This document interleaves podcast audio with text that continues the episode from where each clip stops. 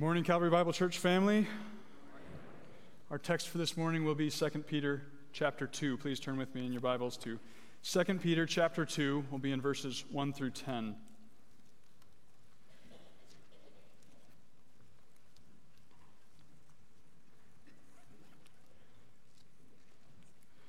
As you may recall from the previous times that we looked at 2 Peter together, we saw that the first chapter of this book Peter carefully reminded believers of the tremendous resources for growth in godliness that are provided through a saving knowledge of the Lord Jesus Christ. He exhorted them to pursue growth and make progress in their Christian walks. He reinvigorated his readers' confidence in the sure return of Jesus Christ, and he pointed them to the ultimate confidence that we have as we possess the scriptures God's fully confirmed and divinely authoritative communication from Himself to us. In chapter 2, there's a sharp transition from chapter 1. In chapter 2, we find that the instructions in chapter 1 are not merely abstract guidance, but rather they are Peter's earnest plea to pursue godliness and to cling to the sure hope of Christ's return amidst a coming onslaught of ungodliness and falsehood. Chapter 2 intensifies all that was said in chapter 1.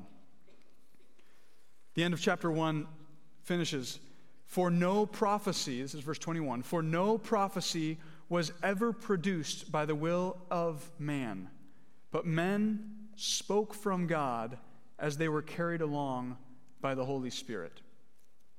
Then, picking up in chapter 2, Peter contrasts these true prophets with the false prophets and their lies. Read with me 2 Peter chapter 2.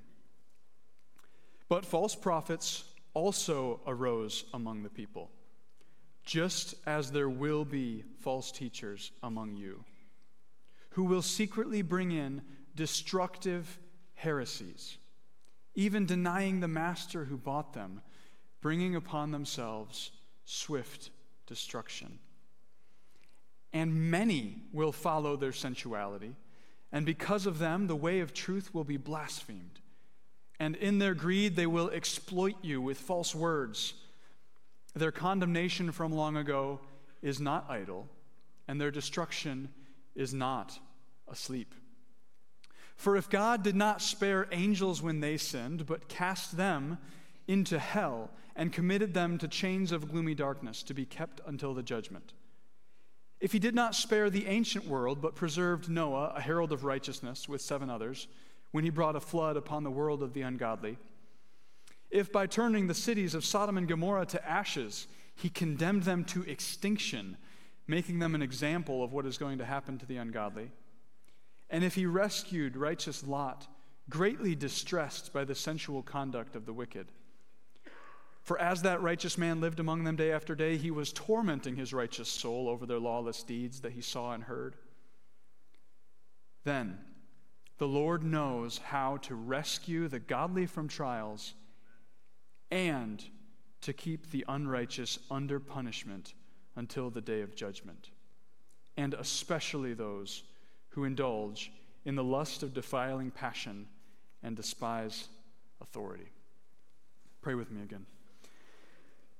Heavenly Father, as we approach this text, help us to be yielded to your word. Help us to be responsive to your Spirit's application of it to our hearts and our lives. Help me to speak clearly and to rightly communicate what is in this passage and be with every heart and every ear here. Allow there not to be a resistance to what your word has to say and how it applies to us today. We need your help in this hour, Lord. It's in Christ's name we pray. Amen. This is a heavy passage. This passage does not appeal to our desire for a feel good pick me up at the beginning of the week. But nevertheless, it is a passage that the Lord wants us to hear. False teaching is a significant theme throughout Scripture because it presents a significant threat to the church. But false teaching is not just a threat to the church. Everyone would say that. But false teaching is a threat and a danger to our church, and it's a threat and a danger to you. Scripture uses no uncertain terms when describing the danger, but that danger is amplified tenfold if we wrongly assume that false teaching is not a danger for us, but rather it's a danger for someone and some church out there. Our church is not immune to the destructive influences of false teaching. Your families are not immune to it. You are not immune to it. Pride makes us all the more vulnerable, and Satan wants our guard down. And furthermore, I want to be clear that in this passage, we're not primarily talking about the messages out there that you're hearing in the secular environment. We're bombarded by secular ideology and blatantly unbiblical worldviews all the time. But that's not what this passage is talking about. This passage is talking specifically about wolves among the sheep. This passage warns of the ideas, the concepts, the advice, and the influences that wear a Christian mask. But underneath the surface, they have an anti Christian core. In this passage, we're going to find five features of the sobering threat of false teachers. Five features of the sobering threat of false teachers. False teachers are a sure threat, they're a serious threat, they're a widespread threat, they're a deceptive threat, and they are a condemned threat. As we unpack these, each of these features, we'll also look at something to do in light of each of these features. So, the first, in verse 1, false teachers are a sure threat. Look again at verse 1. But false prophets also arose among the people, just as there will be false teachers among you. False teachers are nothing new. Even as God's truth goes out, Satan, who is the father of lies, John 8 44, sends forth his falsehood simultaneously. God's people were warned through Moses in Deuteronomy 13 that false prophets would come and that God would actually use the wickedness of false teachers to test and to refine his people. But even in the light of this warning that the people of Moses' day received, they were still influenced and they were still led, led astray by the influence of false prophets. In Jeremiah 23, verse 32, you don't have to turn there. God said that He is, quote, against those who prophesy lying dreams and who lead my people astray by their lies and their recklessness. Later in Jeremiah 29, 8 through 9, he says, Do not let your prophets and your diviners who are among you deceive you, and do not listen to the dreams that they dream. False teachers are not new there will be false teachers. If Peter had desired to communicate possibility, he could easily say, There might be false teachers. But rather, he uses the definite future reality. He says it is a clear reality coming. Jesus also promised that false teachers would come in Matthew 24 and, and various places. In Matthew 24 12, he says, Many false prophets will arise and lead many astray. So, because false teachers are a sure threat, therefore, expect to encounter false teaching. Expect to encounter false teaching. Do you watch Christian shows or Christian movies with the expectation of encountering false representations of Jesus Christ? Scripture makes pa- painfully clear that false teaching will be a regularly encountered reality for believers. Yet many people still act as though this impact is on other people, it's on other small groups, it's on other churches from other centuries. We must expect false teachers and be appropriately prepared to respond to their clever arguments and to their destructive lies. So, false teachers are a sure threat but false teachers are also a serious threat. They are a serious threat. Second part of verse 2 there will be false teachers among you who will secretly bring in destructive heresies, even denying the master who bought them, bringing upon themselves swift destruction. Maybe you're convinced, maybe you believe that indeed false teachers will come. But maybe you're of the mindset that the threat is not that severe. You've read your Bible a couple times, you know how to do a word study, you listen to a couple sermons throughout the week, you're safe. But there are three things that make false teachers such a serious threat. We see that here proximity, method, and content. Their proximity, their method, and their content. These three things combine to make false teachers extremely dangerous. First is their proximity. It is among you. They are in close proximity. Among you literally entails in your midst. Paul says similarly in Acts 20, 29 through 30, with confidence, I know that after my departure, fierce wolves will come in among you, not sparing the flock. And from among your own selves will arise men speaking twisted things to draw away the disciples after them. The church at Ephesus with an elder team mentored directly by the Apostle Paul, still had fierce wolves that arised internally. So, false teaching can and does arise internally within churches. But we must also see another danger in our day.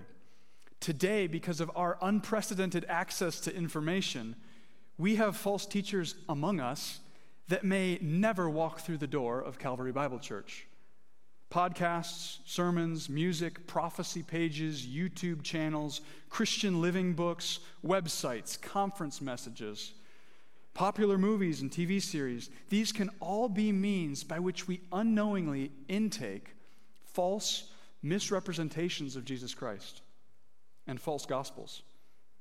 You do not need to meet a false teacher in person for them to have a devastating impact on the health of your soul. What are you saturating your mind in? What messages are you soaking in? Are you really able to confidently assess the character of those that you're listening to? The proximity of false teachers makes them a serious threat, but their method also makes them a serious threat. Note that they secretly bring in these things. Their methods are subtle. Satan is crafty. Rarely does a false teacher show up wearing a I come bearing heresy pin. You can't visibly distinguish them from someone else. These false teachers, the second uh, Peter talks about here, were able to linger in the midst of the church unidentified. That's why Peter wrote this. Usually, the messaging of false teachers is fairly ambiguous for quite a while. It's hard to detect the falsehood at first glance, it's subtle.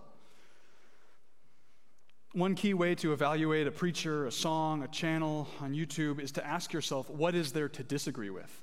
Not just, can I agree with this, but what is there to disagree with? And to ask, would this message cause offense to someone who does not embrace the biblical gospel? If someone was hearing this and they didn't believe the gospel, would they be offended? If not, the gospel might not be as clearly presented as you think. And also, don't think that Christian living books are somehow innately theologically neutral just because they don't use big theological words and it's not a theological textbook and it's mainly practical. That doesn't mean it's not theological. To the contrary, when blog posts, books, podcasts are just practical, that often means that the beliefs undergirding the content are so subtle that the average consumer fails to recognize the ideology behind the advice. So, the secretive methods of these false teachers make them a serious threat, and the content. The content makes them a serious threat. They bring in destructive heresies, as the end of verse 1 says. Their content is heretical. They bring actual heresy. We throw that word around rather carelessly, and sometimes we even jokingly label a minor point of disagreement with someone and say, oh, that's, that's heresy. But there is a great difference between heresy and error. All heresy is erroneous, but not all error is heretical. I'll say that again. All heresy is erroneous, but not all error is heretical. None of us have everything right. We are all wrong about some things. But heresy is not just being wrong. Heresy is any set of propositions or claims which, if embraced and believed, result in a person being eternally damned because it is a rejection of the biblical gospel and the true Jesus Christ. I'll say that again. Heresy is any set of propositions or claims which, if embraced and believed, result in a person being eternally damned because it is a rejection of the biblical gospel and the true Jesus Christ. This is why verse 1 says they are destructive heresies. It is not a stretch to say that heresy is more deadly than physical death itself. Some claim that doctrine divides. They place a barrier between godly conduct, right living, and doctrinal truth, right thinking, and emphasize that one is more important than the other. But true belief and true actions are a package deal. True beliefs and true actions are a package deal. Holy living and holy thinking walk hand in hand. And furthermore, it's doctrinal truth that actually unites believers. One pastor theologian said, The bond of holy unity is the simple truth. The bond of holy unity is the simple truth. As soon as we depart from that, nothing remains but dreadful discord. Picture that. The glue of our unity is the truth, and the heat of heretical teaching threatens to, to melt and weaken and dissolve that precious bond of believers and to splinter the church into an environment of disunity. A cry among many today is that we should focus less on preaching the Bible, focus less on carefully handling its doctrine, and instead we should just emphasize Jesus. Just love Jesus. Just preach Jesus. Because after all, it's all about Jesus, right? On the surface, that sounds convincing until we follow the line of thinking and ask the question which Jesus? Which Jesus? Do we preach the Jesus of Islam and greatly esteem him as a prophet? Do we love the Jesus of the Mormons, the half brother of Satan, whose atonement only provided the basis for physical resurrection and not ultimate salvation? Or do we follow the Jesus of the Word of Faith movement, in whose name we can claim healing and power and money and miracles? To proclaim any of these Jesuses is to at the same time deny the true Jesus and therefore to reject salvation.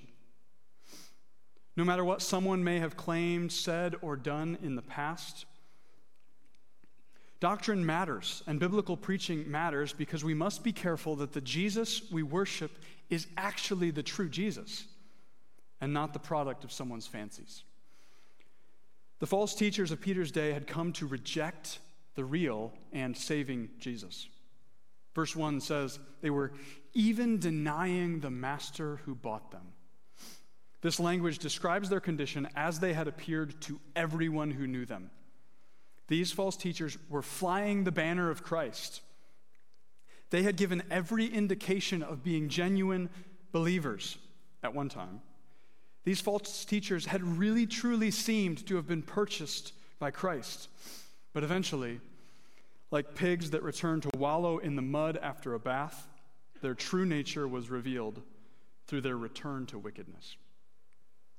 For a time, these teachers looked, talked, preached, and even lived like blood cleansed and Christ purchased Christians. But they had not truly experienced the heart transformation of the new covenant. They ultimately rejected and denied the true Jesus and threw off his rulership and authority, denying who they had once called master. And tragically, they will hear on that day, as Matthew 7:23 records, from Jesus, "Depart from me, I never knew you. The The point of all this is that the claim to come in the name of Christ is not the metric by which we evaluate someone's credibility. Furthermore, someone's past sound theology or a previous credible profession of faith are not sufficient indicators to evaluate their current credibility as communicators of the truth. Many aspects of God's word are under attack today, but wrong views about Jesus Christ and salvation are a common theme among false teachers because Satan particularly assaults an accurate understanding of who Jesus is and how someone is to be saved. False teachers are a serious threat because the content of their message is destructive. So, false teachers are a serious threat. And in light of the fact that they are a serious threat, we must be watchful and we must know the word. Therefore, we must be watchful and we must know the word. False teachers will come and they pose a serious threat to the unity and the purity of the church. Question How will you recognize error if you are not well acquainted with the truth? How will you recognize error if you are not well acquainted with the truth? Answer, you won't. Do you take someone's claim to follow or preach Jesus at face value? Are you watchful? Are you discerning? Are you guarded? Or do you seek to determine which Jesus is being preached? A moment of investigation can be very insightful here. Which church are they a member of? Who endorses their ministry? How are they funded? Who trained and mentored them? Who do they partner with? To unquestioningly assume agreement with someone because they claim to come in the name of Christ is to accelerate your own deception. In the face of the serious threat of false teachers, we must also know the word. We must know the word. And I mean we individually, not just corporately. A local church's history of gospel fidelity provides no defense against false teaching in our own day.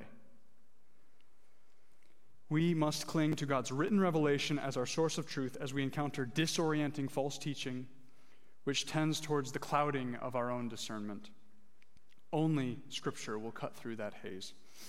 So the threat of false teachers is sure, it is serious, and third, false teachers are a widespread threat. They are a widespread threat.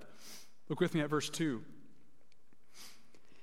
And many will follow their sensuality, and because of them, the way of truth will be blasphemed.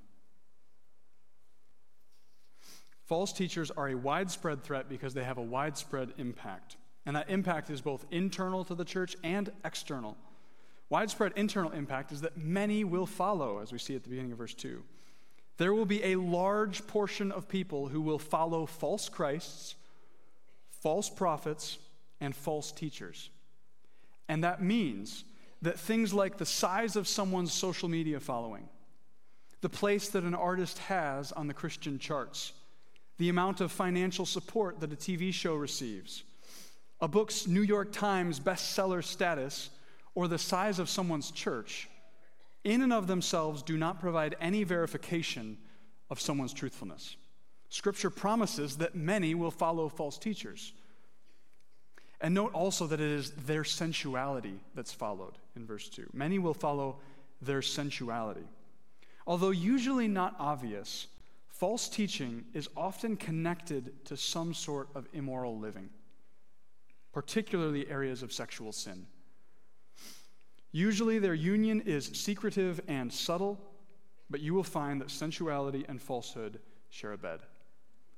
It is striking to consider the number of cults which are marked by sexual indulgence and sensual practices. And the flesh welcomes false doctrines like that. Our flesh welcomes false doctrine which provides some sort of reasonable or even biblical justification for pursuing sinful desires.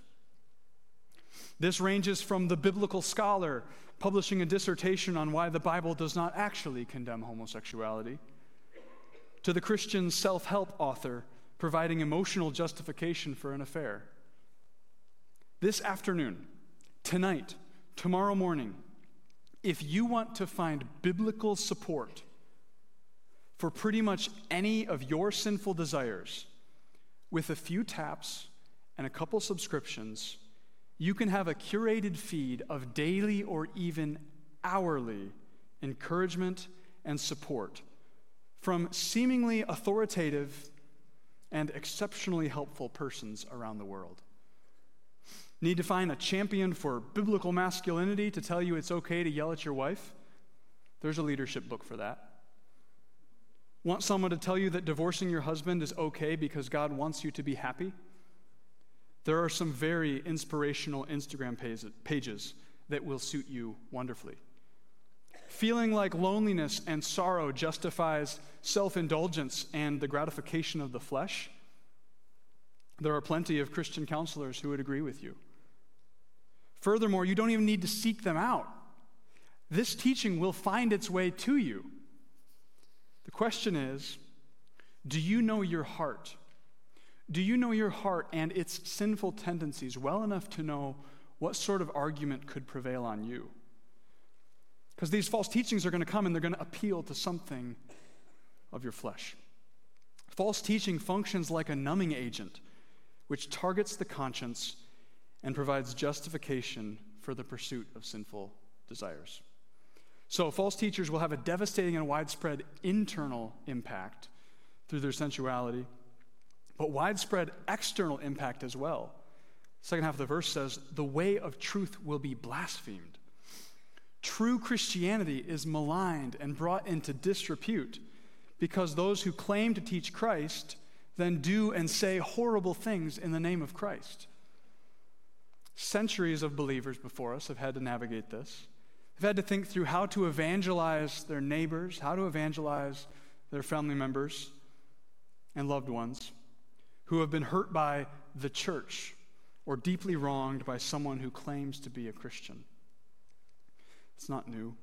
False teachers have a widespread impact, both internally and externally.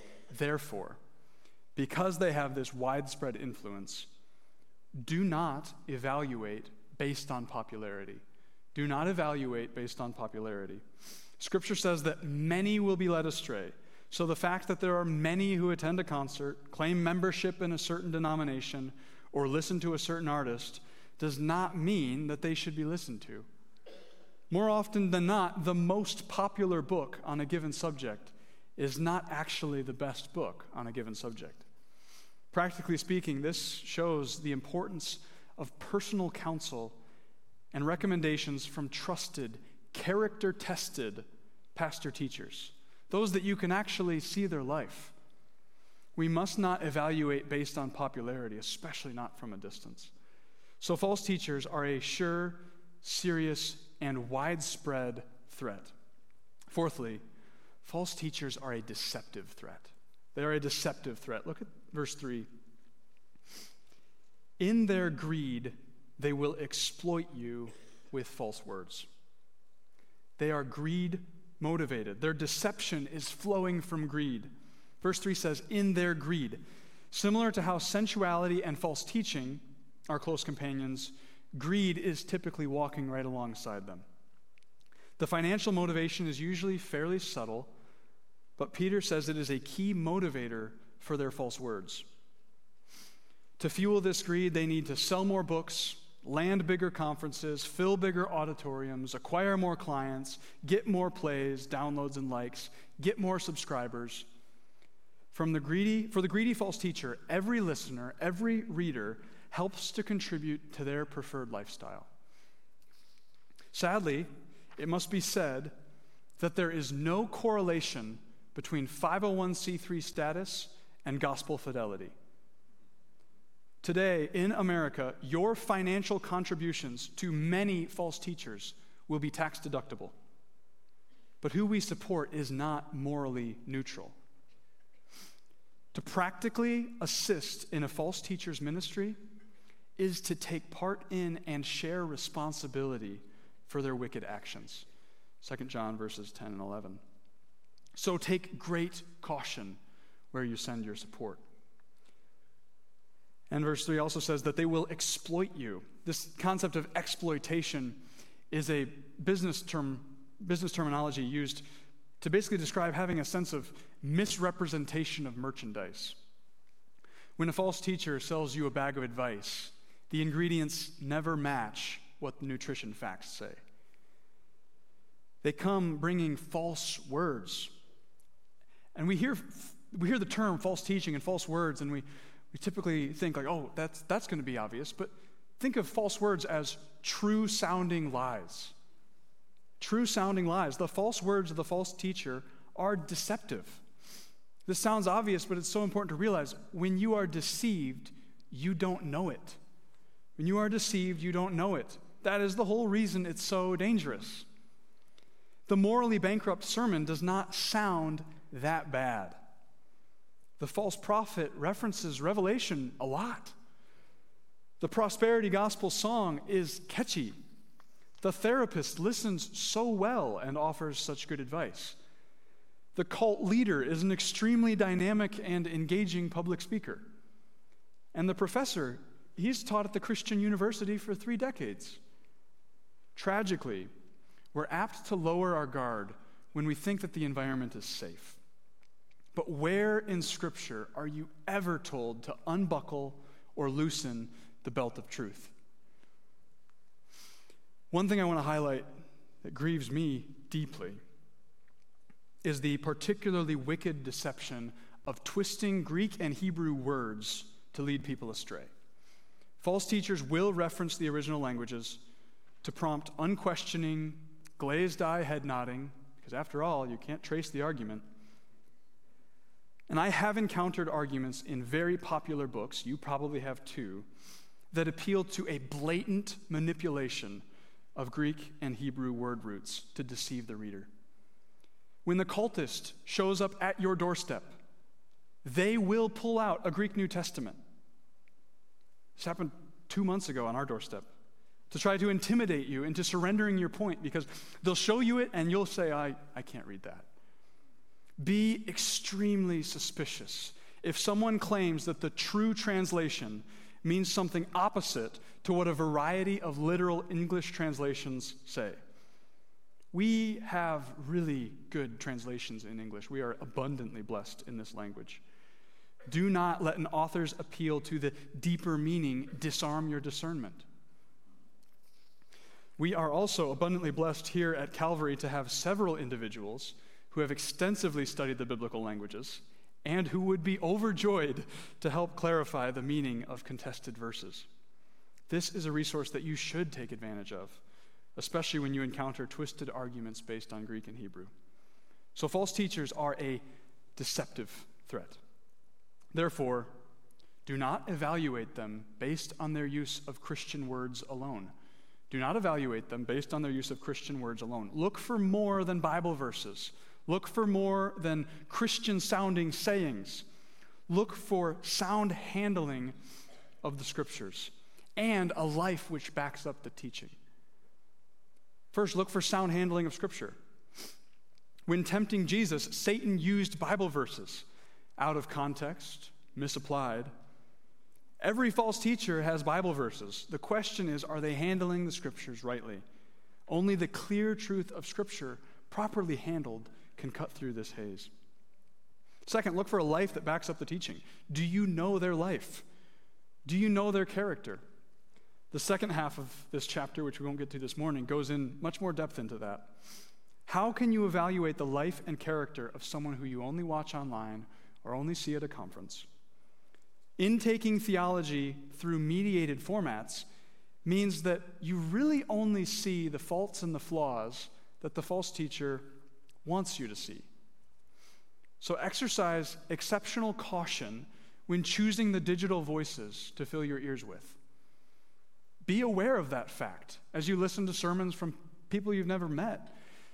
Be aware of that when you listen to podcasts.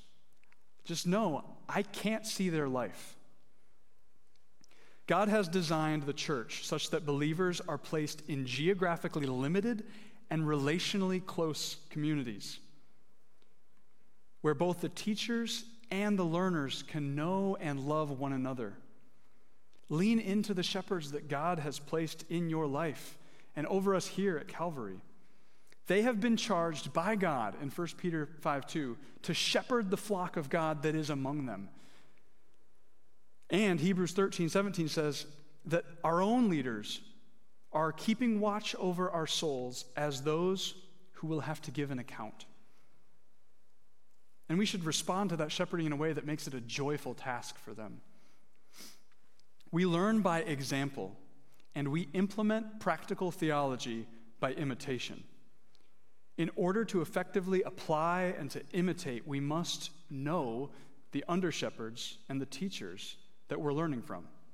So, false teachers are a serious threat. They're a sure threat, they're widespread, they're a deceptive threat. Lastly, false teachers are a condemned threat. They are a condemned threat. Verse 3, second half says, Their condemnation from long ago is not idle, and their destruction is not asleep. God's verdict on this teaching is not uncertain or to be determined. Though it may seem that their evil deceptions carry on unnoticed by God, we must see that they are actively under God's condemnation. Their condemnation is a present reality, and their doom is sure. God knows how to deal with unrighteous sinners. Verses 4 through 10 are actually one sentence that boils down to this God knows. God knows. He knows how to rescue, and He knows how to punish. We will look first at the proof that God knows how to deal with sinners, and then we'll touch on the fact that God knows how to rescue the godly. First, Peter cites three historical precedents that prove that God can simultaneously rescue and punish. N- note that Peter references these three historical accounts as supporting points, almost in passing. His main point is that the people of God should not question God's ability and intentions to slay the wicked. The first precedent that Peter cites is in verse 4 sinful angels that rebelled. For if God did not spare angels when they sinned, but cast them into hell and committed them to chains of gloomy darkness to be kept until the judgment. The first proof of God's ability to punish the wicked that Peter references is the angels that rebelled in the days of Noah. This is in Genesis 6, 1 through 3. These sons of God broke out against God's created order, and Jude 6 pronounces that they did not stay within their own position of authority. These angelic beings now suffer the ongoing consequences even as they await final judgment. The account of these angels undergoing punishment illustrates something specific. It illustrates that no being, no matter how po- powerful, no matter how glorious, can overthrow God's authority. Though false teachers are certainly a sobering threat to the churches, God's sovereignty is not thwarted by wicked rebellion of any creature, human or angelic. So the, pres- the second precedent is the world in Noah's day. Verse 5. And if he did not spare the ancient world, but preserved Noah, a herald of righteousness, with seven others, when he brought a flood upon the world of the ungodly. Genesis 6 through 8 provides the historical record of when God destroyed the whole world of humanity, but spared eight people. In the same way that God's authority is unthreatened by the opposition of mighty angelic rebels, likewise, his sure purposes and judicial powers are not overwhelmed, though the whole world turn against him. God is not obligated to side with the majority. He freely saved eight while simultaneously drowning millions who persisted in their rebellion against him. The third precedent that Peter cites is Sodom and Gomorrah, verses 6 through 8. If by turning the cities of Sodom and Gomorrah to ashes, he condemned them to extinction, making them an example of what is going to happen to the ungodly. Genesis 19 documents God's destruction of Sodom and Gomorrah. These were two cities which had come to openly embrace sexual immorality and homosexuality. The men of that city, in their wickedness, attempted to violate Lot's angelic house, house guests, but God rescued Lot immediately prior to reducing the cities to ashes through raining fire and brimstone down on the ungodly. God's destruction of Sodom and Gomorrah demonstrates that God's punishment of the wicked is utterly unaffected by the moral norms of a society or culture. In Sodom and Gomorrah, wicked acts and desires had become accepted, socially accepted and socially commonplace. In that culture, it was Lot who was the backwards bigot.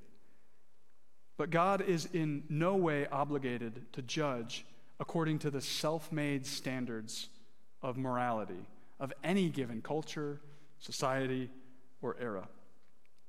Also, note in verse 6 that he made them an example, making them an example.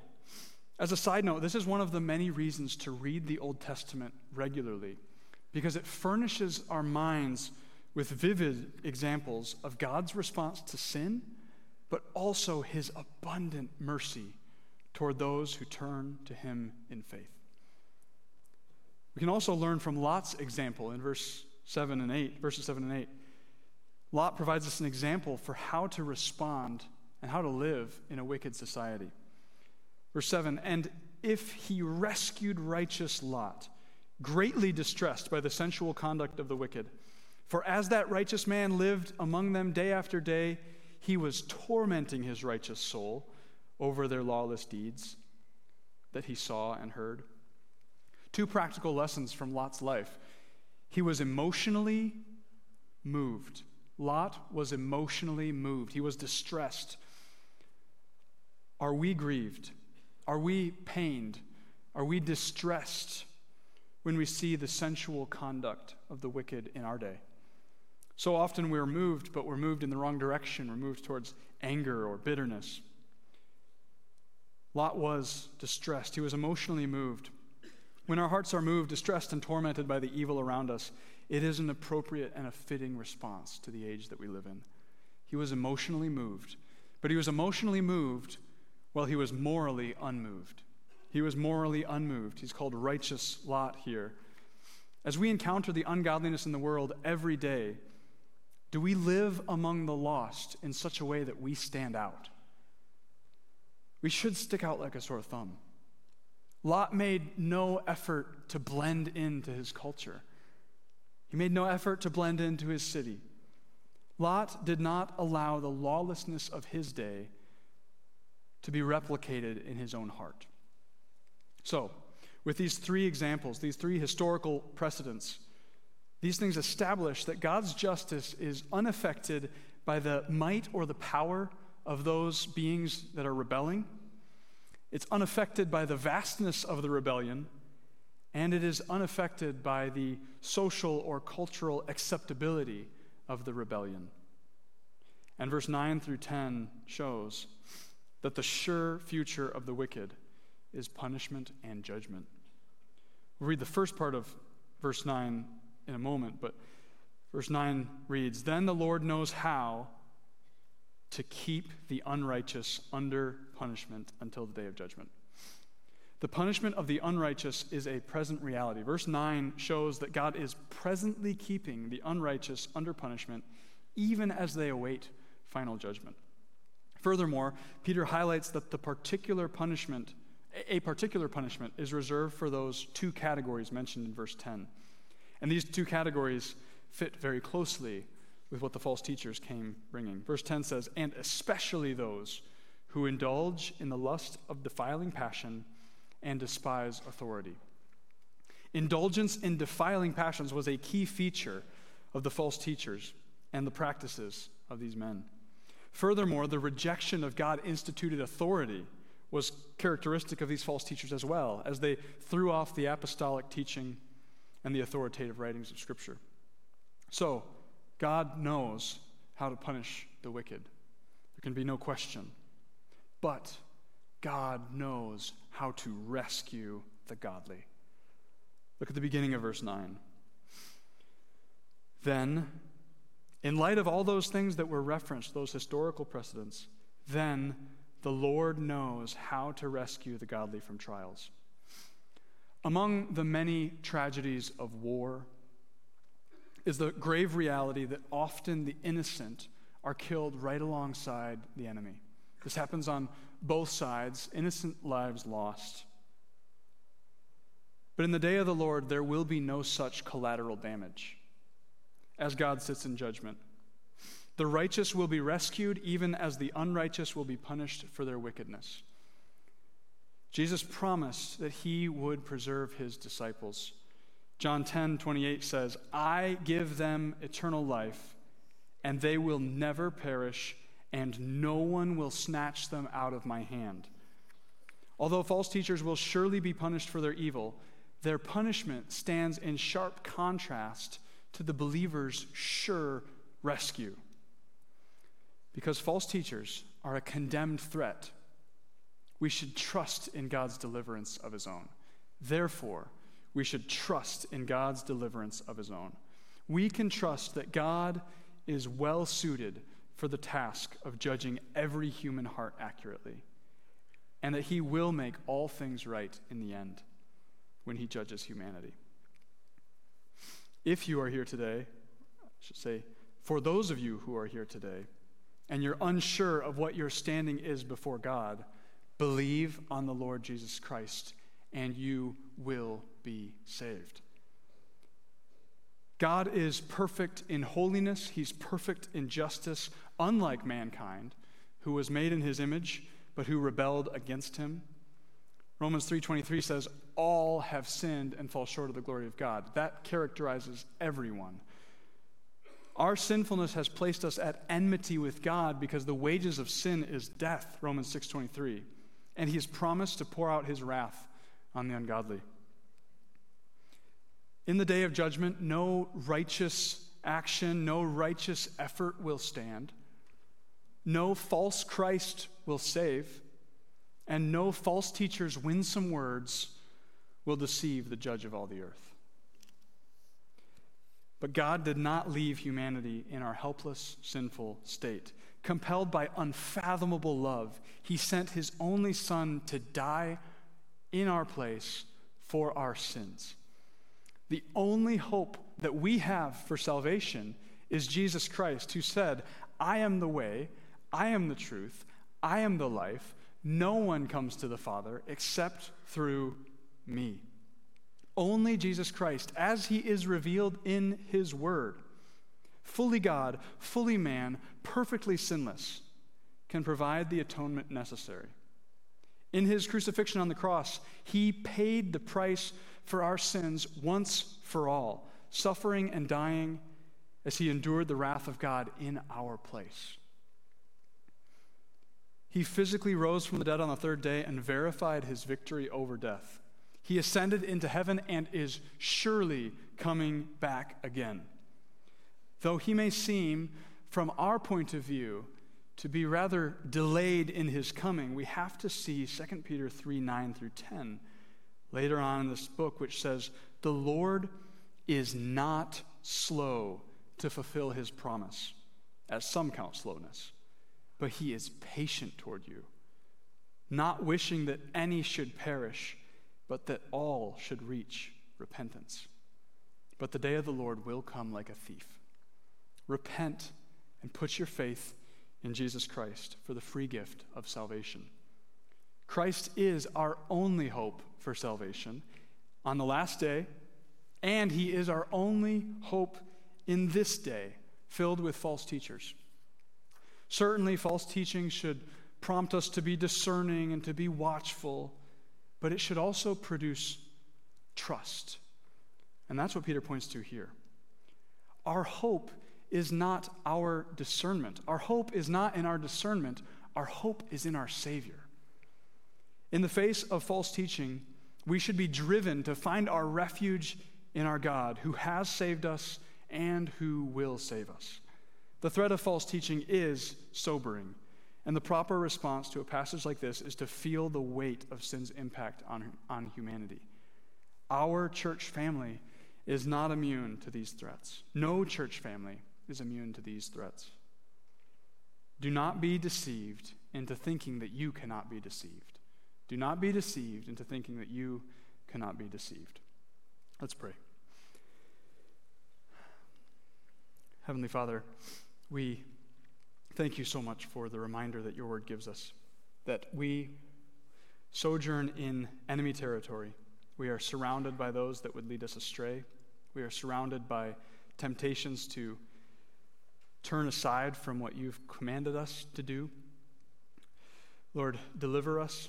Help us to trust in you. Truly, that can be our only response when we realize the situation in which your church exists. We must trust in you, Lord. So help us to do that. Help us to recognize for each individual situation in life here what applications need to be implemented. We trust your Spirit's work in that. We long for your return, Lord. It's in Christ's name we pray. Amen. Well, please stand.